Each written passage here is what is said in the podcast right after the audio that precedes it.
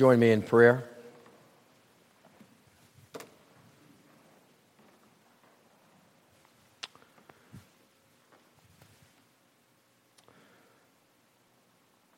Lord, thank you that we hold in our hands your precious communication to us. You are knowable.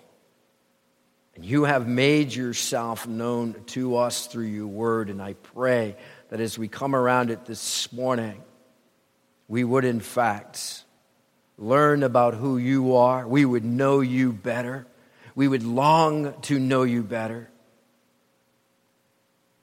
God, may we pant after you this morning. May we pant after your living word. And may it accomplish what you wanted to accomplish in our lives for your glory, for your honor. In Jesus' name, amen. There was this true story of a 33 year old truck driver named Larry Walters. Larry Walters went to his friend's house, inflated 45 six foot weather balloons with helium, and attached these balloons to aluminum lawn chair tethered to the ground. With half a dozen, dozen friends holding the tethers, he donned a parachute, strapped himself into the chair, placed a BB gun on his lap, and waited for takeoff. Sitting in his lawn chair, powered by these balloons, his friends let him up slowly. Well, he shot up like an elevator to 16,000 feet. He began getting numb and shivering in the high altitude, so he used his BB gun to pop some of the balloons to come back to Earth. All on the way down, his balloons draped over some power lines, briefly blacking out a small area in Long Beach, California. The chair dangled five feet above the ground, but Larry Walters was able to get down safely. Well, the FAA was not amused by the flying lawn chair. A regional safety inspector said, We know he broke some part of the Federal Aviation Act, and as soon as we decide which part it is, some type of charge will be filed. He went on. If he had a pilot's license, we'd suspend that, but he doesn't. Well, this stunt earned Walters a $1,500 fine, the top prize from the Bonehead Club of Dallas, the altitude record for gas filled clustered balloons, and international admiration. Later, when asked why he did this, Larry Walters answered, Well, since I was 13 years old, I've dreamed of going up into the clear blue sky in a weather balloon. He added, And after all, a person can't just sit around and do nothing. well, to go to that extreme for little excitement is ludicrous, but we shouldn't just sit around and do nothing either. We really don't have to create an adventure, for walking with God is already one. When we met Jesus, we married adventure. A life by faith in God is, is far from predictable and anything but tedious. But I must ask you, believer, have you lost your sense of adventure? Has your Christian life become kind of drab? Is there any way in which you are stuck in mediocre land? Oh, let's not become God's frozen people, okay? I mean, when was the last time you jumped into anything? Ooh, that sounds dangerous. After all, we're conservatives. Someone defined a conservative as one who sits and thinks, mostly sits. and contrary to what you might think, it's not within my nature, believe it or not, to be a risk taker. I order the same thing off the menu nine times out of ten. I stick with my favorite kind of ice cream. I travel the same routes. I typically play it safe. I cringe when I hear someone say, nothing ventured, nothing gained.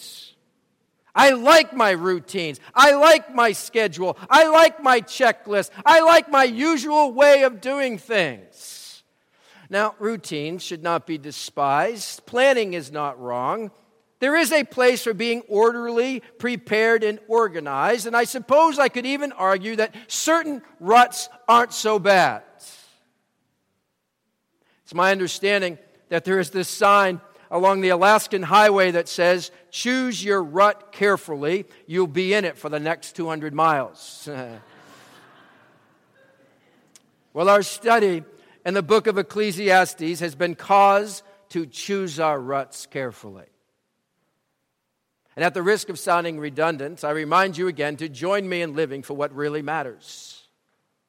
And when we do, our days on earth will be anything but monotonous and our Christian life can soar as we were made to do. And that is where Solomon takes us in this section of Scripture this morning in Ecclesiastes chapter 11. If you're not there, please turn your Bibles to Ecclesiastes chapter 11. I want you to follow along with me. I want you to ask, is it true what he's saying? Is it here? You've seen the bumper sticker that says, Life is uncertain, eat dessert first. Well, Solomon is saying, Life is uncertain, embrace it. Embrace it. A phrase that is used three times in the first six verses of chapter 11 is the phrase, You do not know. The end of verse 2 says, You do not know what disaster may come upon the land. Verse 5 says, You do not know the path of the winds. And then the middle of verse 6, You do not know which will succeed. In other words, if we wait for all the information to come in before we do anything, we will never do anything. If we wait for ideal conditions or for all our questions to be answered or for everything to fall into place before we do anything at all, we will do nothing. One person put it life is a mystery to be lived out rather than a problem to be solved. Are you paralyzed by uncertainty? Are you stuck in overanalysis? Are you overwhelmed by the things you don't understand? Do you sense right now that, that, that, God might be launching you out in a new direction, but you're perplexed by the details? Listen, you do not know how it will all come together. You do not know the twists and turns of life. Face it, embrace it. You do not know. Neither do I.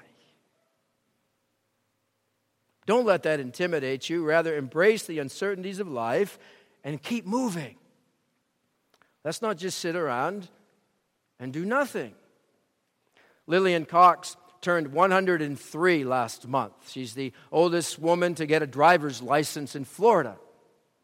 Lillian is known by her friends as Spunky.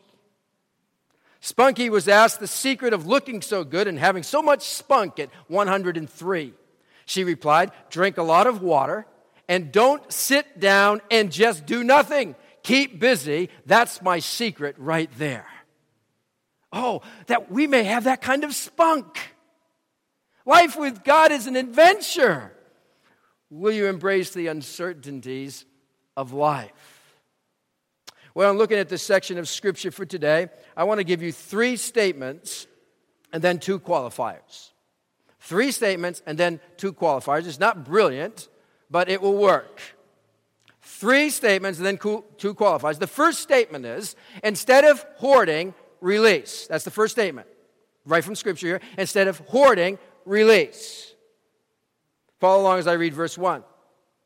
Verse 1 says, chapter 11, cast your bread upon the waters, for after many days you will find it again. Now, this verse has nothing to do with feeding the ducks, just in case you were wondering. Casting your bread upon the waters is the picture of merchants who would load their ships with grain and then be sent off. We could translate it this way send out your grain in ships. In other words, as you release those seeds of grain, you would not know for a time what would come of your investments. You won't see a return on your investment unless you make an investment. I mean, that sounds obvious. But some people live expecting to get a return when they haven't deposited anything. Some are waiting for their ship to come in when they haven't even sent one out. Some want to receive benefits without having to invest any time or any money or any talent or, or what have you. Many live like the man in the story Jesus told who hid his talent in the ground for safekeeping. That man who played it safe received a rebuke from the master when he returned. Remember that story? Getting and keeping for oneself is rebuked. Releasing it and giving it away is rewarded. And as Americans, we have been told that to be successful, we must think in terms of getting. So we collect, we gather, we hoard. And we wonder why life is so unsatisfying and, and unrewarding. A good return in God's economy begins with giving it away, releasing it, casting it upon the waters. I mean, is it risky to give it all away? Absolutely. Absolutely. That's the point. A man was lost in the desert, just dying for a drink of water, and he stumbled upon an old shack. As he glanced around, he saw a pump in the shack about 13 feet away. It was an old, rusty water pump. He stumbled over to it, grabbed the handle, and began to pump up and down, up and down. Nothing came out. Disappointed, he, he staggered back, but he noticed off to the side uh, an, an old jug. He looked at this old jug, he wiped off the dirt and the dust, and he read a message that said, You have to prime the pump with all the water in this jug, my friend. And P.S., be sure you fill the jug again before you leave. He popped the cork out of the jug, and sure enough, it was full of water. Suddenly, he was faced with a decision. If he drank the water, he could satisfy his immediate thirst. Ah, but if he poured out the water in the pump, maybe it would just yield fresh, cool water from down deep in the well and all the water he wanted. Ah, he studied the possibility of both options. What should he do? Pour it all into the pump and, and take a chance on fresh, cool water or drink what was in the old jug and ignore its message? Should he waste all the water in the jug on the hopes of those flimsy instructions written no telling how long ago? Well, reluctantly, he poured all the water into the pump, and then he grabbed the handle and began to pump. Squeak, squeak, squeak. Nothing came out. Squeak, squeak, squeak. A, little bit began to dribble out, and then a small stream, and finally a gush. To his relief, fresh, cool water poured out of the rusty pump, and eagerly he filled the jug and he drank from it. He filled it another time, and once again he drank its refreshing contents. Then he filled the jug for the next traveler, and he filled it to the top. He popped the cork back on, and he added this little note. He said, Believe me, it really works. you have to give it all away before you can get anything back. We're faced with those kind of options every single day. Do we settle for something ordinary by keeping it for ourselves, or do we give it all away and really live? Do we drink from an old jug full of water, or do we find true refreshment by giving it away? Proverbs 11:25 says, "A generous man will prosper; he who refreshes others will himself be refreshed." We have to generously give it away before we get anything back. And verse 2 makes that very point. He says, Give portions to seven, yes to eight, for you do not know what disaster may come upon the land. See, give generously rather than grasp tightly onto the things we have on loan. It seems to even suggest here that we are to invest in several places and not in just one. When merchant ships were, were sent out, it was possible that they would not return as something could happen to them along the way. So don't put all your grain in one ship, it's saying. Spread out your investments so that if one ship went down, you wouldn't lose it all. So give your portions to seven and even eight places. A modern cliche would be don't put all your eggs in one basket. Be creative, he's saying in verse 2. Think outside the box. Watch for the rut of, of doing all our giving the same way we've always done it. Broaden your horizons. Consider ways we can continue to give away our resources. Give generously and don't keep track. Don't wait for thanks. Don't expect it to be reciprocated. Just go for it. Don't hoard, release. Well, the second statement comes from verses 3 through 5. The statement is instead of waiting for things to change, change. instead of waiting for things to change, you change. Verses 3 through 5. says, verse 3 if clouds are full of water, they pour rain upon the earth, whether a tree falls to the south or to the north, and the place where it falls, there it will lie. Whoever watches the wind, whoever watches the wind, verse 4, will not plant. Whoever looks at the clouds will not reap. As you do not know the path of the wind or how the body is formed in a mother's womb, so you cannot understand the work of God, the maker of all things. What is he saying here? He's saying some people spend all of their days observing the obvious and noting the inevitable. There are some things we cannot change. We can't change the weather. We can't change taxes. We can't change the final scores of games. We can't change people's responses. We can't change the passing of time. And on and on it goes. But if we wait until we have absolutely perfect conditions, we're like one waiting on the winds. I mean, what are we doing sitting around watching the winds? Do something, he's saying. Why do we worry about where the tree falls? Get on with life. Why be preoccupied with whether the clouds will bring rain or it's sunny? Pursue this thing they call life. Life is passing us by, folks. We don't get a second chance at this. This is it. In what way are you waiting on the wind? In what way am I? Have you put your life on hold until things improve? I mean, is it true that if you leave things alone, you leave them as they are? No, it's not true. G.K. Chesterton put it this way he said, A white fence post left to itself will soon be a black fence post. See, each day we're faced with decisions stay the same or to change. And so often, isn't this true? So often, we want things to change, but we don't want to change. So we sit and waiting on the winds. You know what it really is? Excuse making. Excuse making. What will happen over time with your excuses and with my excuses is that we will actually begin to build an airtight argument for why we can't do something. We will, in fact, begin to convince ourselves that these excuses are justified. Folks, excuse making is sin. Let's call it that. So the question is what is your excuse keeping you from living for what really matters? What excuse is delaying us from venturing out? Do we need to own that excuse making today? Fools excuse, wise people repent. Instead of waiting for things to change, change. Well, the last statement is taken from verse 6. The last statement is, is instead of sitting around measuring success, do something.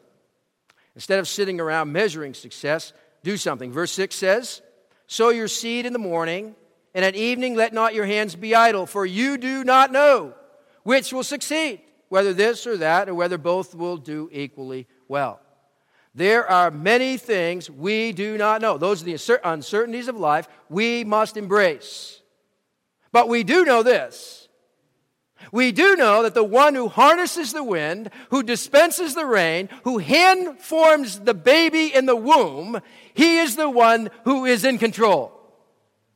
So let's go about our business for God, leaving the results with Him. Now, frankly, I am absolutely tired of America's obsession with results. I'll tell you how I really feel. We measure success by the number of noses or the number of digits in our salary, or by square footage, or by the things that own us. I mean, the things we own. and you know what? The seduction of success has crept into the evangelical church. It has. It has. Go to the bookstore. We don't know when our efforts will succeed. The final outcomes are in the hands of the Lord. It's His will that prevails. You see, the question isn't, will things turn out right? The question ought to be, am I doing the right things? Am I faithfully and obediently carrying out His work? Because in the end, that's the only thing I have control over. So do me a favor. And, and do each other a favor and pay a lot less attention to outcomes. Instead, pay a lot more attention to obedience and faithfulness. We're to go about our work even though we will not know how it will all turn out, leaving the results with God. To me, folks, that's exciting. The pressure's off.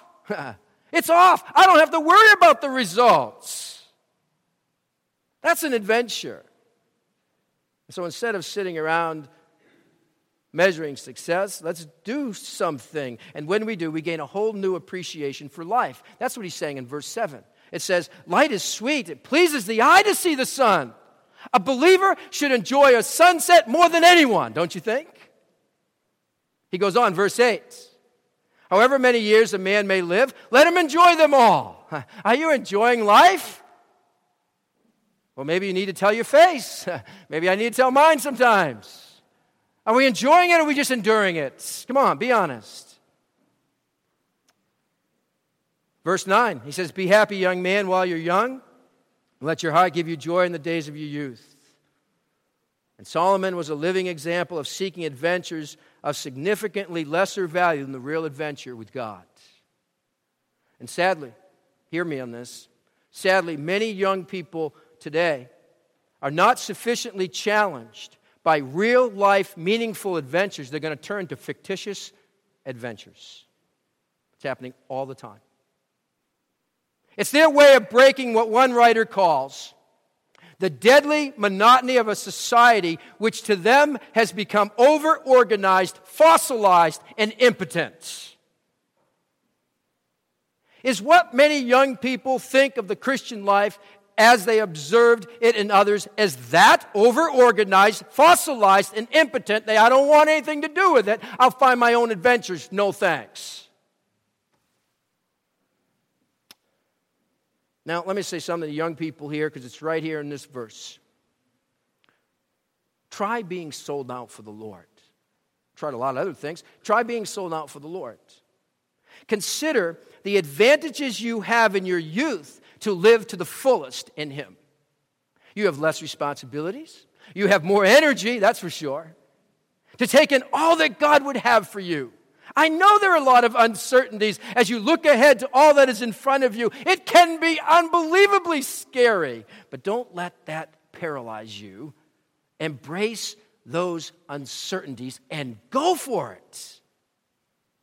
These three statements apply to all ages. Instead of hoarding release, instead of waiting for things to change, you can change. Instead of sitting around measuring success, do something. And then after Solomon says that in verse 9, to be happy to follow the ways of your heart, whatever your eyes see, and a go for it kind of cheer, he then seems to put a damper on it by adding this at the end of verse 9. But know that for all these things, God will bring you to judgment. It's kind of like saying, hey, go for it and eat all the candy you want, but your teeth are going to fall out. See, we're to enjoy life now, not later, but there are two qualifiers. There are two qualifiers. The first qualifier in living this adventurous life is to stay within God's boundaries. Stay within God's boundaries. You see, enjoying life is not a license to dishonor the Lord. If you go outside the boundaries God has set up, it will not lead you into freedom, but rather a life of self induced pain. A fish and a fishbowl won't find freedom by jumping out of the tank full of water and onto dry ground, for that would be the death of him. So he puts a qualifier here that all these things, God will bring you to judgment. There are boundaries. Let me give you an example. As many of you know, I enjoy windsurfing. Windsurfing requires wind. Brilliant. And often, I will rig my sail and then I will wait on the wind, and when it blows, I go. I remember this one time when I was windsurfing along the coast of Maine with a friend of mine. He was at a, a much higher level of windsurfing than me, and he, he could go places further from the beach than I could go. So he gave me this one re- instruction, and I respected him for this. I respected him as a person. But he gave me this one instruction. He said, See that buoy right there? I saw it. Don't go past that buoy, or else you may find yourself further out than you will be able to handle. Well, that seemed reasonable enough.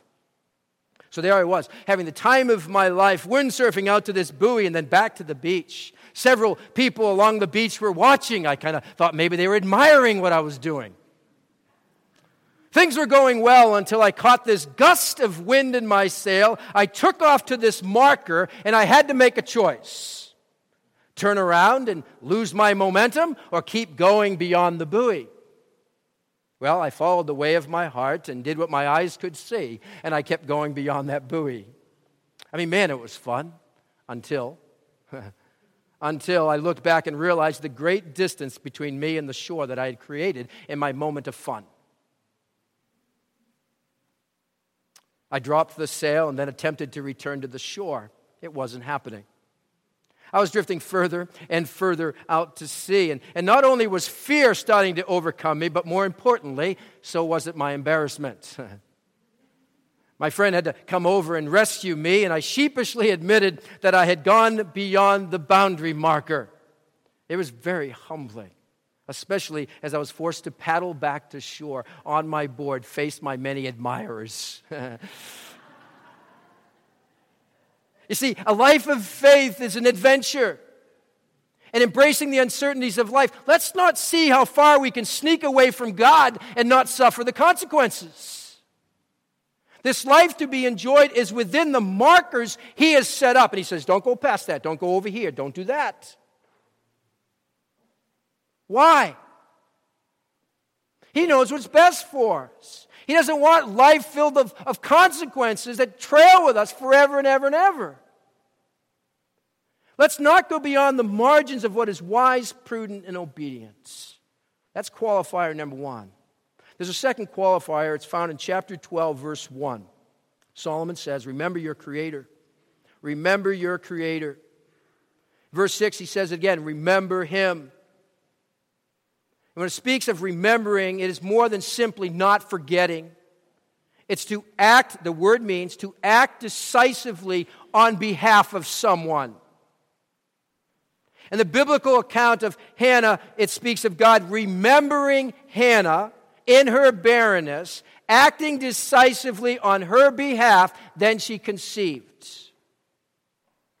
Remember the Creator God by celebrating the life He's given us. Remember the Creator God by dropping this commitment to self sufficiency and instead entrust ourselves to Him.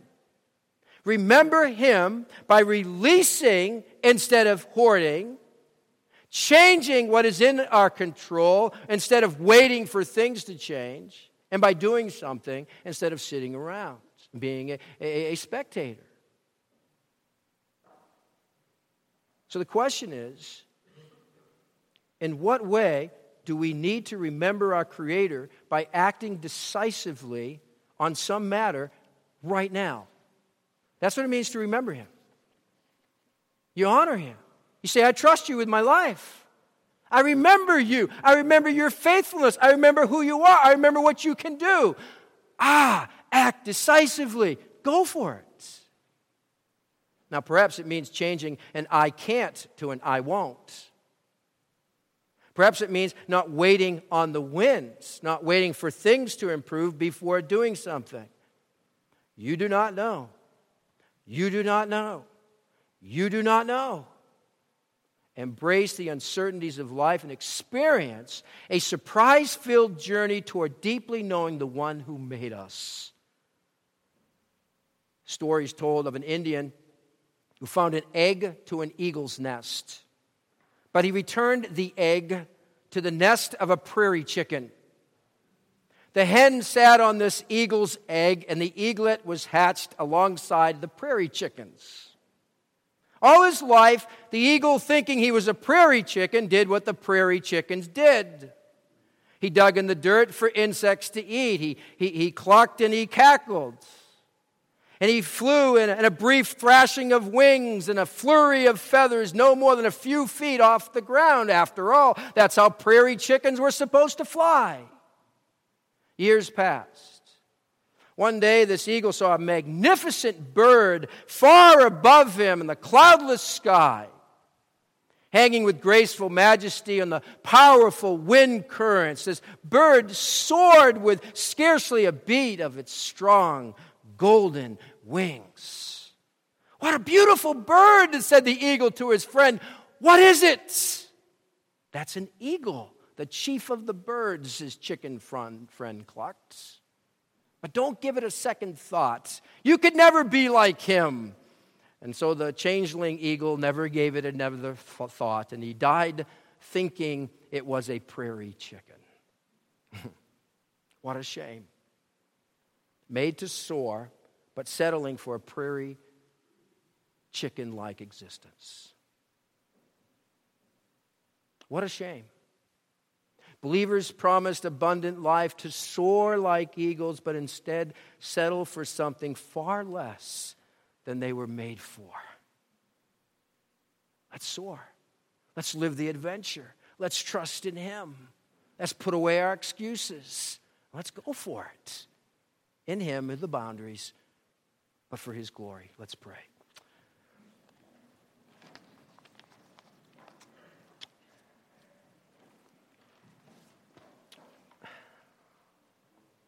Lord, honestly, you know my first pass through Ecclesiastes chapter 11. And I went, oh my, what is it saying to us today? What is the application to our lives? And oh, and it's clear. Life is an adventure with you. We can't wait for everything to just line up exactly how we'd like it to line up before we move forward.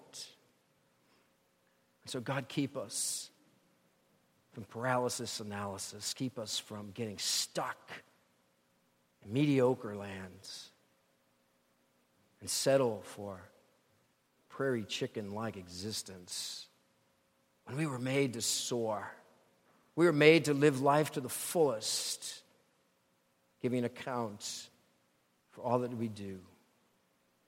So, God, help us to trust, help us to obey. We, by your grace and by your strength and by your power, we can do it. For his sake and his name, amen.